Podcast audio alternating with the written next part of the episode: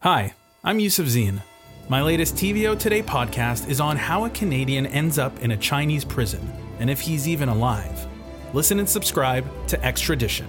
Available now, wherever you get your podcasts.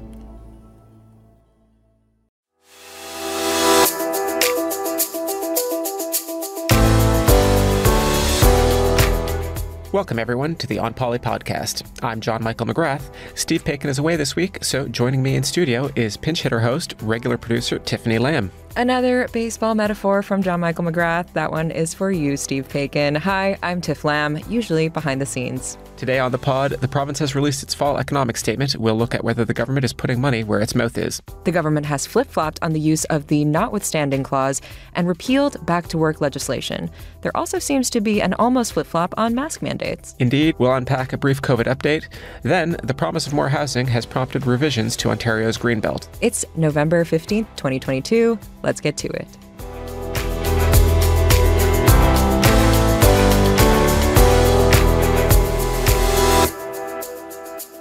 Hi, Tiff. How you doing? Terrified to be here. You're literally sitting in Steve's chair. I can't imagine how that feels. Not ready. Never was ready.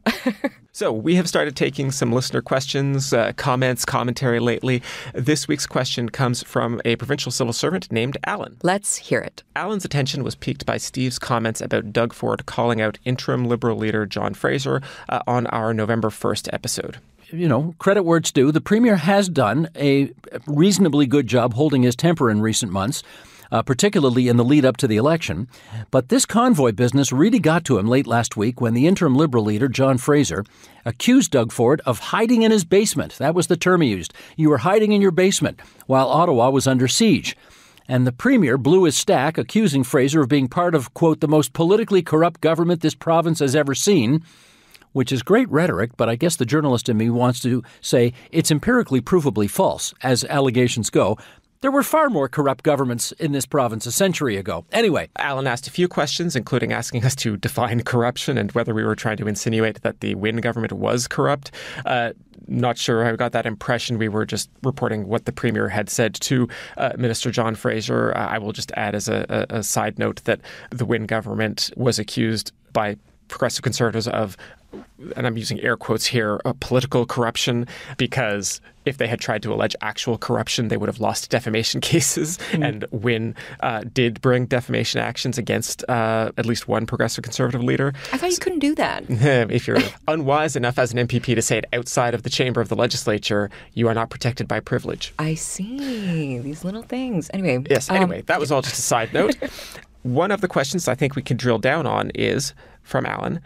Could you elaborate on other examples of past Ontario governments that were corrupt? So I'll be honest, I'm not Steve Paikin, as I've already established at the top. I have a memory of a goldfish, so I did need to actually Google this. But one caught my eye in particular, one with Patty Starr, who was a Liberal MPP in the late 1980s.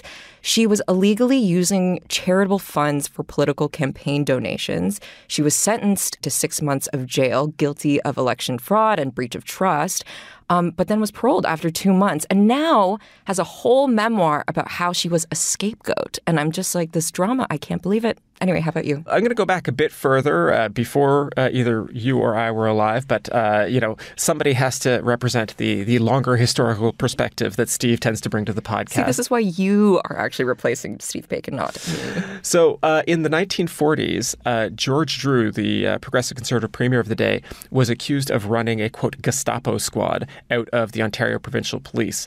The accusation was made by the leader of the CCF, Ted Jolliffe. The CCF was the precursor to today's NDP. And the charge was so incendiary in the midst of the 1945 election, it led to a royal commission, because, of course, it did. That's what we do with scandals in Canada.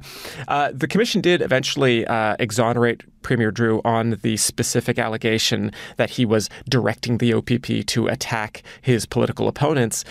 But there remain, I'm not protected by privilege, so I'm going to be careful about how I say this. There remain substantial historical questions about how involved Drew was in the conduct of the OPP back then. And so this isn't like financial corruption, but I would say that using the OPP as a potential a political weapon against your opponents, that probably counts as a scandal. Yeah, sus. Thanks for writing, Alan. You can write the show at onpolitics@tvo.org with a question you'd like us to answer and prompt further discussions. Previous governments added almost $200 billion to Ontario's debt, and what do they have to show for it? Our government, Mr. Speaker, is taking a different path.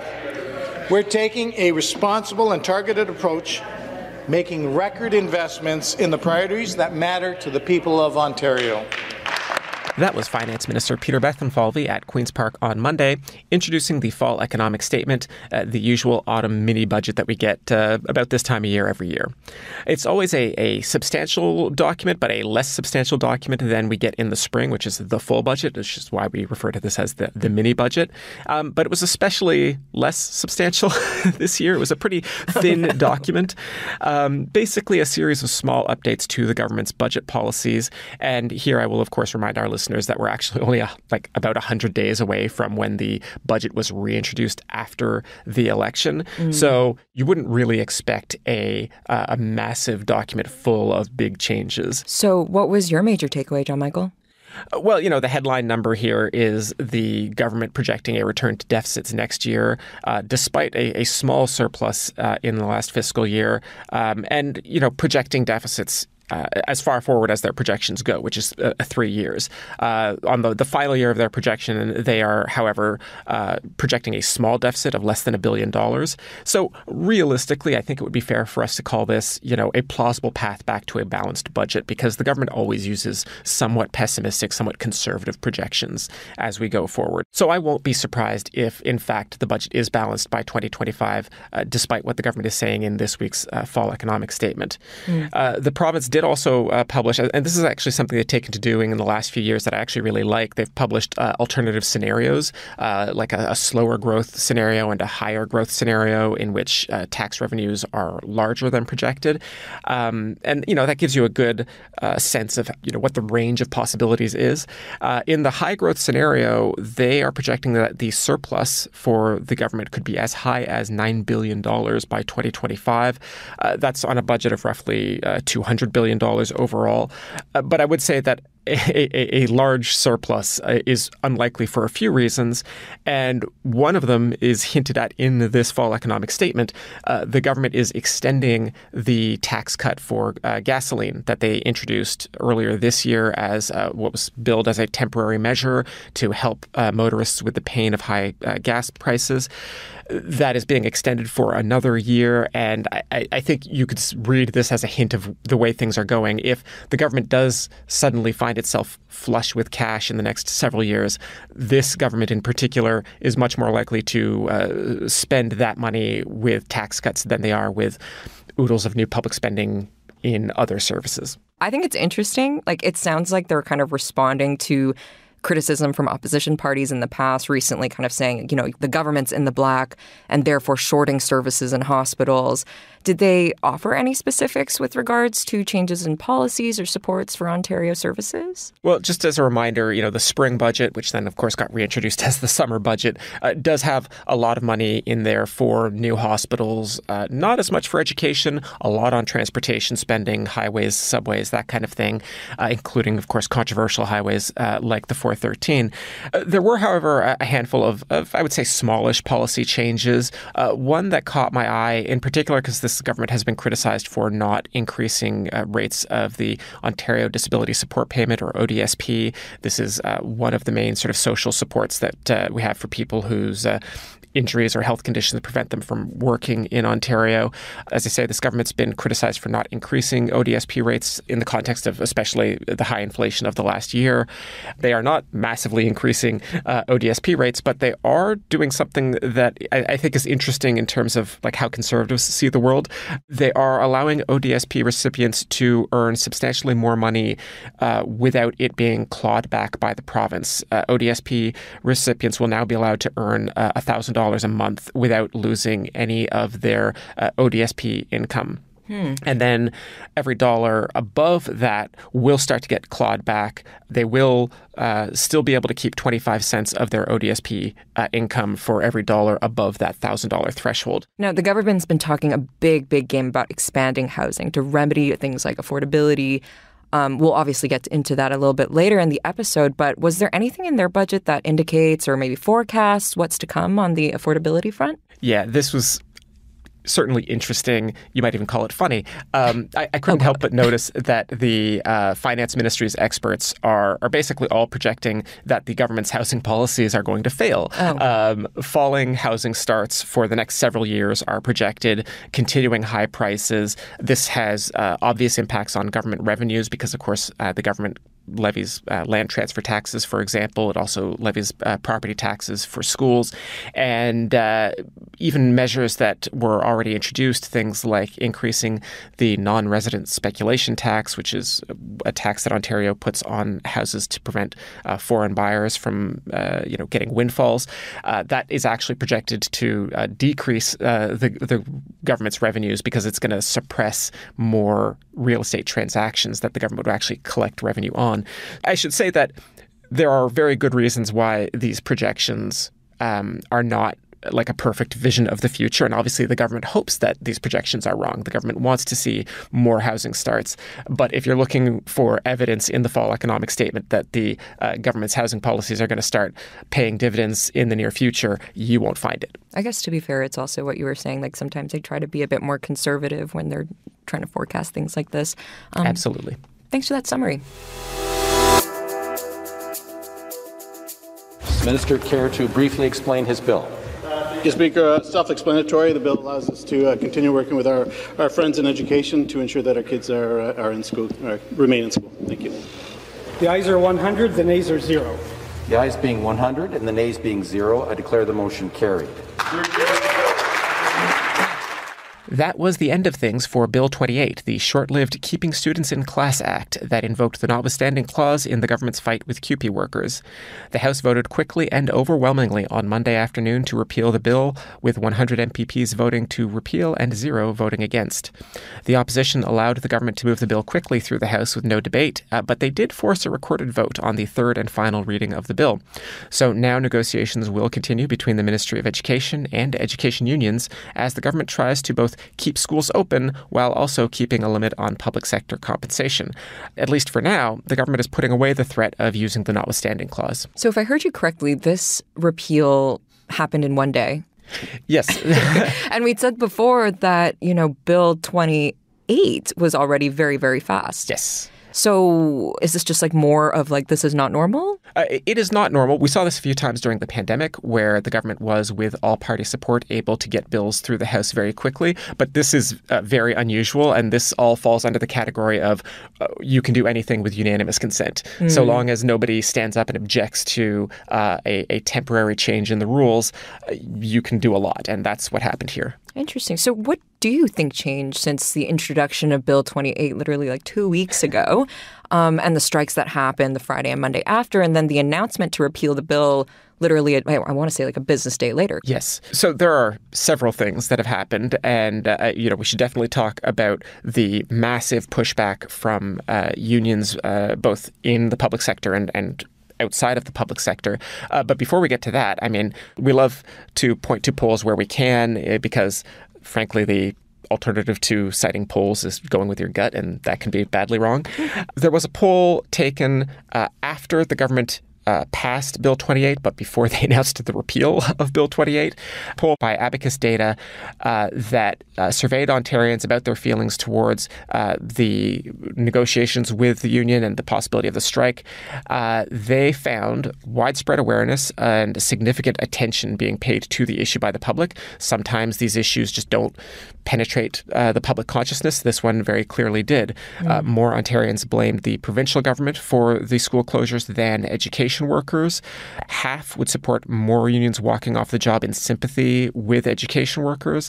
71% wanted the provincial government to negotiate what they called a fair deal with education workers rather than continue the what the poll called the current approach. We could now call the discarded approach. And yet, despite all those pretty bad numbers for the government, the political impact for the Progressive Conservatives had been pretty limited up to that point. They were not seeing any dramatic decrease in their popularity or in the willingness of people to vote for them for a hypothetical third term. Yeah, I I wondered about that because those numbers definitely seem to affirm the things that you and Steve had discussed in the past episodes, which is the lack of political consequence for something like the notwithstanding clause. And I guess I'm just curious, like, why would that be? Like, is it just so hard to kind of like wrap our heads around about what exactly the gravity is of using something like this? I think in part they didn't get to the really severe political consequences because they backed off so quickly. That Abacus poll, as I said, was in the field before the government backed off. And if they had dug in their heels and really tried to wait out the union, it could have gotten a lot worse for the premier and his party. This time, though, there was also just a lot more pushback. You know, I mentioned this at the top. We also had the massive pushback from unions, again, not just in the public sector. We know that the Premier's office was getting angry phone calls from some of those same construction sector unions that endorsed the PC party less than a year ago. LIUNA, yeah. Yeah, exactly. And so I think the combination of some, let's say, anxiety-inducing poll numbers and that solidarity, for lack of a better word, among unions definitely contributed to the Premier's office changing its mind. Yeah, fair enough. And, you know, if people want to read more about that, that's in our newsletter this week, or the newsletter that Stephen and John Michael wrote. By Tuesday last week, though, the government and CUPE went back to the bargaining table. Most districts did go back to school. And I will say before we move on, one thing really caught my eye last week, and that was when Doug Ford made this comment about his use of the notwithstanding clause not being as dangerous as the strikes themselves. I wouldn't say. I never wanted to fight from the beginning, but when QP got up and walked away from the table, what else do I have, right? I want them to stay at the table. Let's negotiate. I don't care if we negotiate all day, all night. And I wouldn't call it a sledgehammer. I call it a tool, similar to they have a tool. And their big sledgehammer's going on strike. So that's even more dangerous than any tool I ever have. The reporter here was asking him what had changed over the weekend that led the government to change their position on Bill 28, you know, given their decisive, quote, sledgehammer of using the notwithstanding clause. So I guess the question was, like, why did you soften? And I mean, I guess the reason why I found this quote so interesting was because it felt like it was creating a bit of an equivalence that sat awkwardly with me, right? Like it was creating this equivalence between a constitutional right, which is striking, and then a constitutional, I don't know, correct me if I'm wrong here with this word, but basically a bit of a constitutional loophole. And it just said, it just sat kind of awkwardly. I don't know. What do you think? Like, do you think people will have the same kind of, you know, gut feeling as me?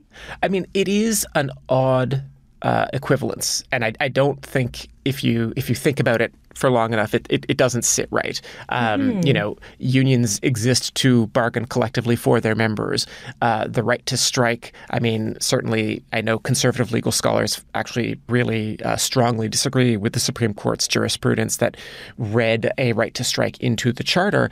But it is also the Supreme Court's jurisprudence, and the government has to live with the rules as they find them. Right. And that's not to say that you can't imagine a scenario in which using the notwithstanding clause might be the only way forward or an appropriate way forward. But I think certainly we talked about the polls. You could just even look at the government's own behavior. Clearly, this was not a decision that they were willing to go to the wall to defend. In general, I think it's better for everybody if these negotiations don't get tied up in like grand philosophical arguments about like the government's right to make policy versus those are the only ones that are on my mind. Right. But like there was also a very concrete matter that CUPE is trying to win compensation increases for its members. Yeah. And you know, let me take this from the left wing side of the politics here. And you know, I saw a lot of people who were in fact, a little bit disappointed at how quickly this unfolded because people were gearing themselves up for, you know, you had people screaming about like, let's have a general strike. And you know, they were hoping for a real moment of like widespread labor militancy. And when it fizzled so quickly, there was this like, is that all it's going to be? And I get why, you know, like as a reporter, that would have been really fun to cover. But from QP's perspective, you know, like, they're trying to win compensation increases for their lowest paid members.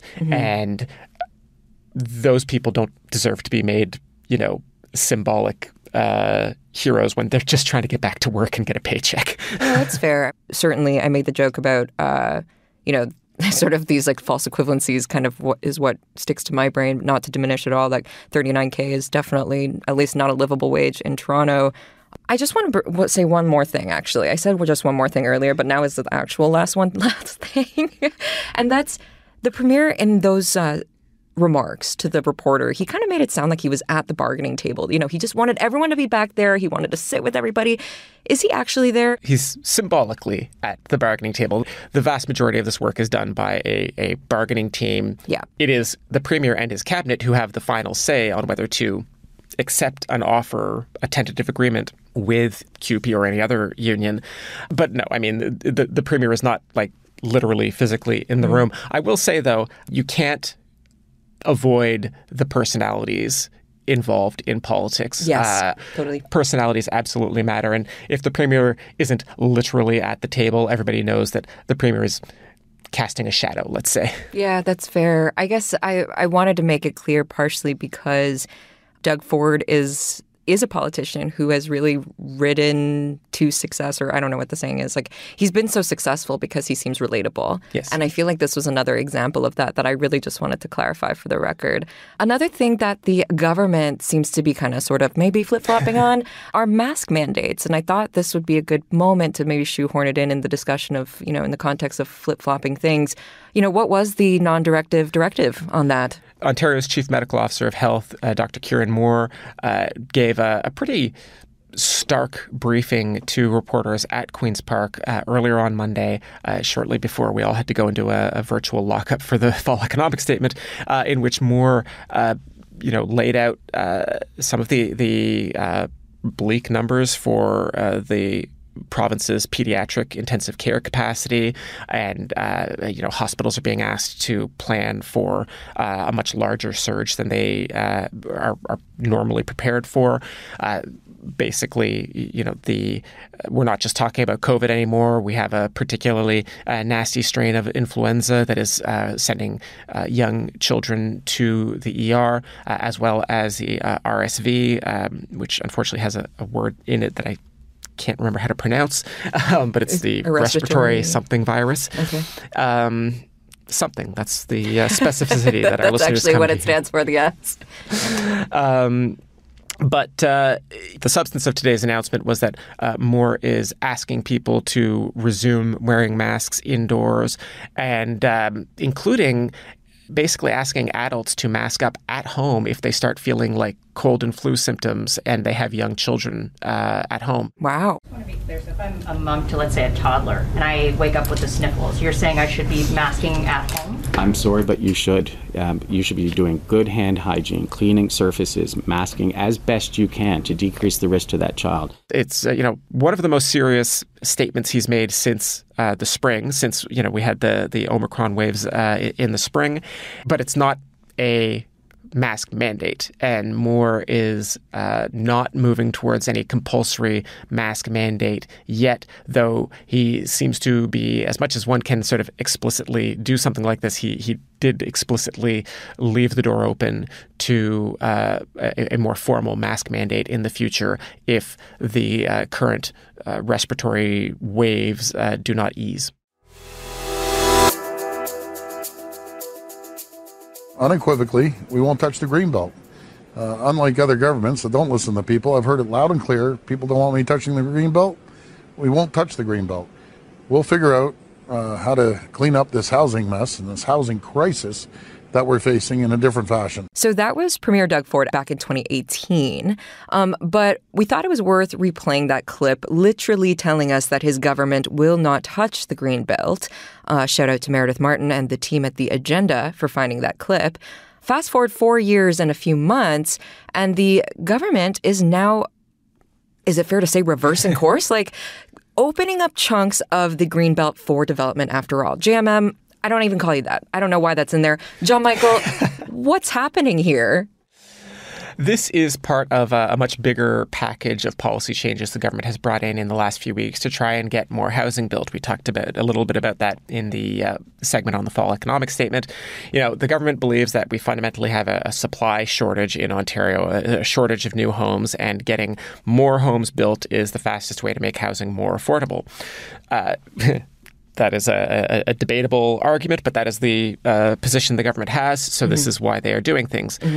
Before MPPs went back to their ridings for the Remembrance Day Constituent Week, Minister Steve Clark introduced Bill 23, the More Homes Built Faster Plan. We talked about it a little bit in a frenzy a few weeks ago, but just to give a recap for our listeners, the government has endorsed the target of 1.5 million new homes over 10 years. A lot of the focus is on private home building, private market delivery, homes rather than public housing, though there are some measures in there to make affordable housing development more affordable and more competitive with market development. They have loosened zoning rules to allow 3 residential units on any property that currently only has 1. They are restricting third-party appeals to the Ontario Land Tribunal, limiting Ontario's conservation authorities to appeal any building plans, any building applications, and reducing parkland requirements for construction of affordable housing. So those last 3 things you listed off there, it really sounds distressing. It sounds like it's disempowering conservation authorities, potentially third-party appeals from environmental groups, NGOs, maybe even First Nations, and quite literally zoning for less green spaces. At one point, though, First Nations are actually one group who will continue to have appeal rights to the Land Tribunal. I would say, you know, if you want to find the theme that runs through all of these things. You look at the decision to expand urban boundaries in cities like Hamilton, the decision to open up land in the Greenbelt, and weakening conservation authorities. I mean, I think it's just fair to say that the Ford government is fonder of sprawl than, for example, the Liberals were when they were in power. Aesthetics aside of, like, you know, the white picket fence, beautiful single family homes, blah, blah, blah. Is it because, like, you will actually get more of, like, a tax base, for example? So I'll say very quickly, the Conservatives have always been skeptical when they were in opposition and even when they were in power.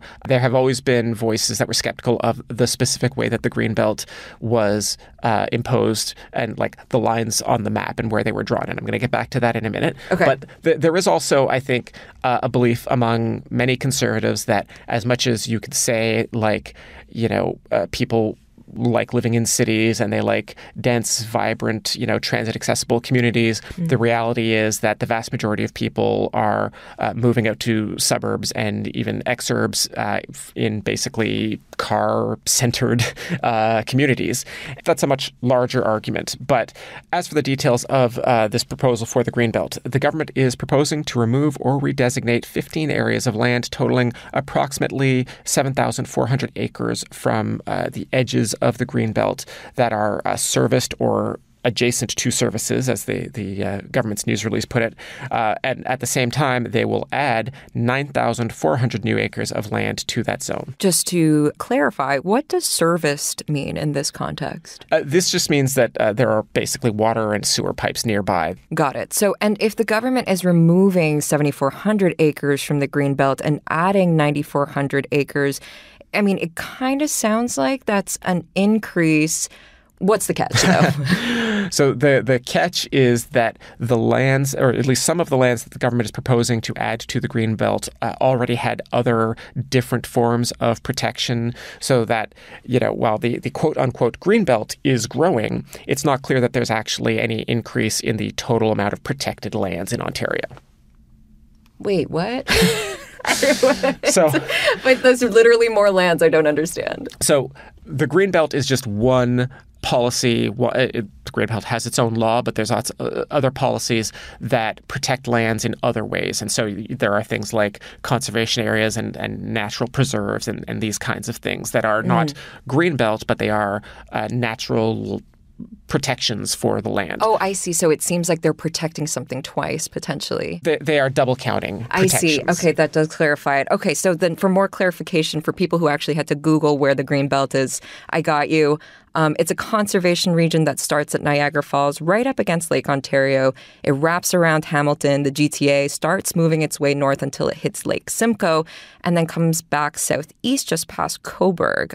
It also splits northward in this little string upwards, little northward string, towards Collingwood, Owen Sound, past Lion's Head, and ends at the tip of Fathom Five National Marine Park. That all sounds like beautiful cottage country to me. So that's the Niagara Escarpment, basically. It just shoots north. Got it. And so the website, because the Greenbelt has its own website, says that it's permanent protection, the Greenbelt's permanent protection, is essential for climate-resilient communities and a thriving local economy. So the changes to the Greenbelt affect a number of different municipalities, Hamilton, Markham, Whitchurch, Stouffville, Vaughan, Pickering, Ajax, Grimsby. The government says that the point of all of these changes is to get homes built quickly on land that is either already serviced or adjacent to already serviced areas. And This is what I was talking about the Conservatives being skeptical about the way the lines on the map were drawn, because there have always been complaints in some areas, and I'm thinking in particular of Grimsby, I believe, where there were services in the ground in an area that was ready to be developed. And then the Greenbelt was brought in, and that was all frozen. The Liberals believed it was extremely important to preserve that area as I believe it was agricultural uses, and the local community had said, hey, we paid tax dollars to put water in the ground. So there were those kinds of complaints. And, the Liberals made some adjustments to the Greenbelt after about 10 years of its existence. And there was a certain acknowledgement that not every, specific line on the map had been drawn perfectly, which is not to imply an equivalence between what the Liberals did and what is happening here.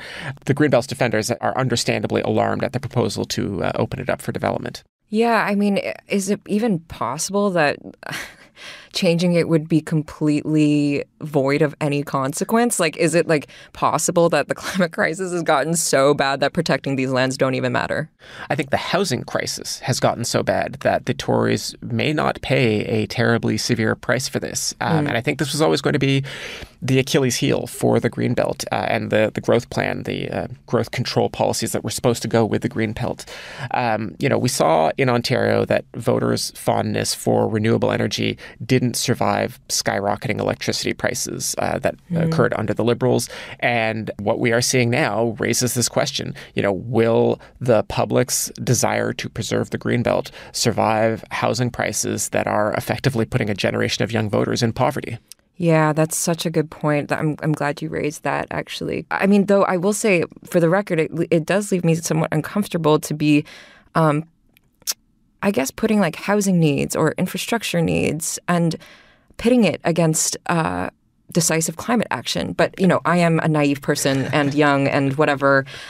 But I wonder, could removing these protections then endanger those serviced areas in any ways? Could it mean more floods for people's basements, or could it cost insurance providers a lot more money in the near or medium term? The real vulnerability that I think we can see almost immediately, and I was just talking about the danger of drawing maps on or drawing lines on a map from the Premier's office or whatever, and so I'm not going to pretend to have walked these areas where the government is proposing to carve out a few thousand acres.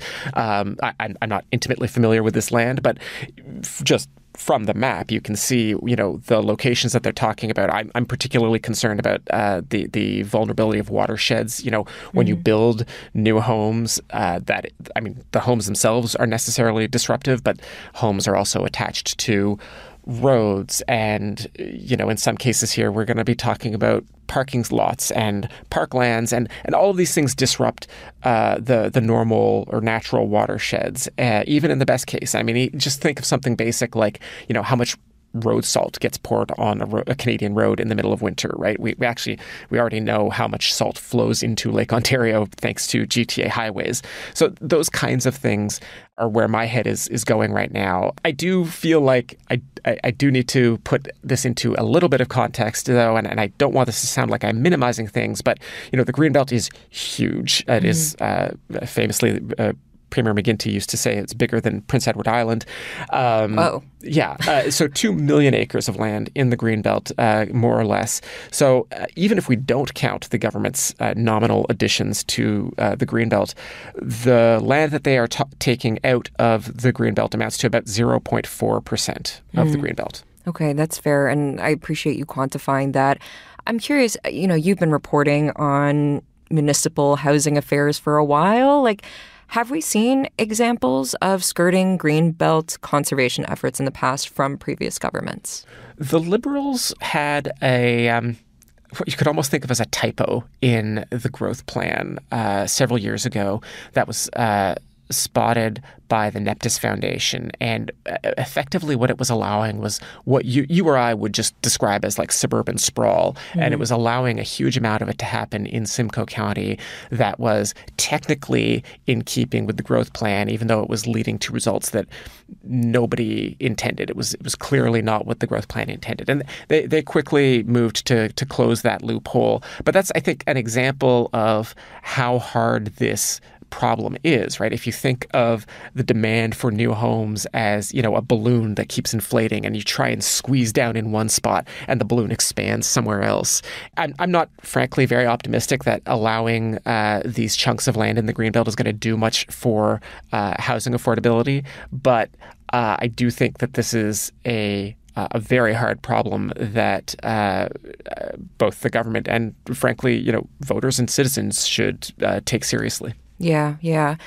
And my last question for you on this, like, does this Greenbelt initiative set any precedents that we wouldn't want for other protected lands across the province? You know, I was just talking about this as like 0.4% of the Greenbelt, and somebody is undoubtedly already angry at me for sounding like I'm minimizing it. And again, I don't want to sound like I am minimizing it, because I think the precedent here is more alarming than the substance of the announcement itself. The amount of land, exactly. Yeah. You know, allowing developed area to spread into the Greenbelt is not going to do a ton for affordable housing. I mean, the government says, you know, they're hoping to get 50,000 homes built, which isn't like actually a lot of housing given the land that we're talking about, and given we've already talked about needing 1.5 million new homes. So 50,000 by 1.5 million, you know, you can do the math, but we're talking about a rounding error here, basically. So the specific changes to the Greenbelt announced are not huge in an absolute sense, but I think it's absolutely fair for people to say that the precedent is troubling, certainly if you value the future of the Greenbelt. Yeah, definitely. And we'll throw this link in the show notes, but the government is seeking community feedback about this piece of Bill 23, and that session of feedback, I guess solicitation, closes December 4th. So if you have strong feelings, we'll link to the page where you can submit a comment yourself. And that is the On Poly podcast for Tuesday, November 15th, 2022. A reminder to check out our newsletters. You can subscribe to that at tvo.org/newsletters. This week, Steve does actually still contribute to the newsletter from his vacation. And Steve and John Michael talk a bit more about the political fallout of the reversal of Bill 28. Any feedback you have, we are happy to hear, good, bad, or indifferent. Write us an email at onpolitics@tvo.org. Write us with a question if you want to be featured in the show.